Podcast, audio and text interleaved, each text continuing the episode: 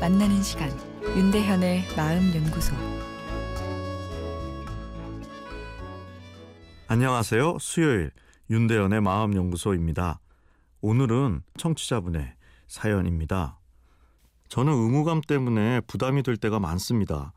의무감이 나쁜 감정은 아니겠지만 절 힘들게 합니다. 예를 들어 여행에서 돌아갈 때는 가족들에게 선물을 사야 한다 같은 경우인데요. 이런 의무감은 하고 싶다는 마음에서 해야 한다는 마음으로 바뀌면서 들기도 합니다. 이번에 외국으로 나가는 친구에게 선물을 해주고 싶다고 마음먹었던 것이 얼마 안가 선물을 해야 한다로 바뀌어 버리는 겁니다. 아, 매번 이렇게 마음이 바뀌어 버릴 때면 부담스러운 마음에 짜증을 내면서도 결국 선물을 받는 상대가 웃는 모습을 보면 저도 기분이 좋아집니다. 이런 모순적인 모습을 보면서 나는 다른 사람을 진심으로 챙겨주지 못하는 사람인가 하는 좌절감이 들기도 합니다. 상대가 기뻐하는 모습을 보면서 제 기분도 좋아질 걸 알면서도 왜 자꾸 이런 마음이 드는 걸까요? 좋은 일도 숙제가 되면 하기 싫어지는 것이 당연한 마음이겠죠. 어, 그런데 좋은 일은 대부분 숙제 같은 성격이 강해 마음의 저항을 만들기 쉽습니다. 저항이 존재한다는 것은 우리 마음에 이기적인 측면이 강하게 있음을 시사하죠.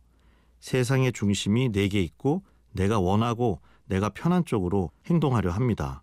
아, 그러나 모두가 이기적으로 살면 인류는 유지될 수 없겠죠. 내가 필요 이상으로 소유할수록 이 한쪽에 결핍이 일어날 수밖에 없으니까요. 상대방에 대한 배려, 어, 이타적인 행동이 이기적인 행동과 어느 정도 균형을 맞추어야 뭐 최대 다수의 최대 행복이란 목표까지 못 가더라도 그런대로 사회 시스템이 유지될 수 있습니다. 이타적인 행동은 이기적인 내 본능을 거슬러 올라가는 것이라 오늘 사연처럼 의무감이 생기는 것은 당연하죠. 그럼에도 불구하고 많은 사람의 이타적인 행동이 존재하기에 우리가 살고 있는 것이죠. 의무감만으로는 이타적인 행동을 다 설명할 수 없는데 최근의 뇌 연구를 보면 이타적 행동, 즉 다른 사람에게 배려를 할 때 뇌의 쾌락 시스템에서 보상이 일어나는 것으로 나타났습니다. 쾌락은 이기적인 욕망과 주로 연결되어 있는데 신기하게도 이타적인 행동에도 쾌감이 느껴지도록 우리 뇌가 만들어져 있다는 거죠. 사연 주신 분, 의무감과 이타적 쾌감이 공존한다는 것, 이 자연스러운 것입니다. 너무 스스로를 탓하지 마세요.